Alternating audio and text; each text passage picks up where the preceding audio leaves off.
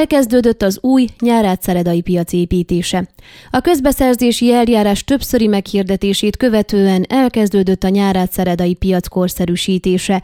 Munkagépek dolgoznak, kihasználva a kedvező időjárást, a tervek szerint haladnak a munkával. Ha beáll a fagyos idő, akkor szüneteltetik a kivitelezést, márciusban azonban újra hozzálátnak, mondta el a Székelyhonnak Tóth Sándor polgármester.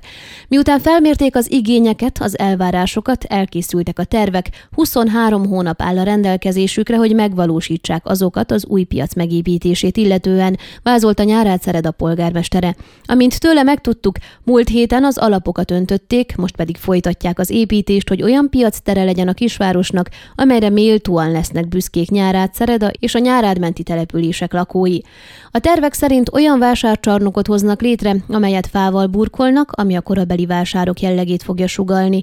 Ugyanakkor a 21. század elvárásainak megfelelően a legmodernebb berendezéssel, fagyasztó és hűtőládákkal is ellátják, hogy a gazdáknak legyen ahol tárolniuk a termékeiket egyik vásárnaptól a másikig, vagyis szerdától szerdáig. Ugyanakkor fedett, aszfaltozott, közművesített piacteret alakítanak ki, ahol kirakodó vásárt szerveznének. A felújított piac téren a vidék őstermelői számára faházikókat állítanak fel, hogy azokból árusíthassák a saját termékeiket.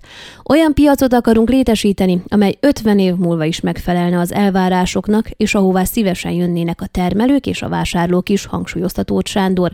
A beruházást, amelynek az értéke mintegy 10 millió lej, a település saját költségvetéséből valósítaná meg, mondta a polgármester hozzátéve, hogy van egy olyan elképzelésük is, hogy a leaszfaltozott, infrastruktúrálisan kiépített piactér nem maradnak kihasználatlanul egyik szerdától a másikig, így ott különböző fesztiválokat, rendezvényeket lehetne szervezni.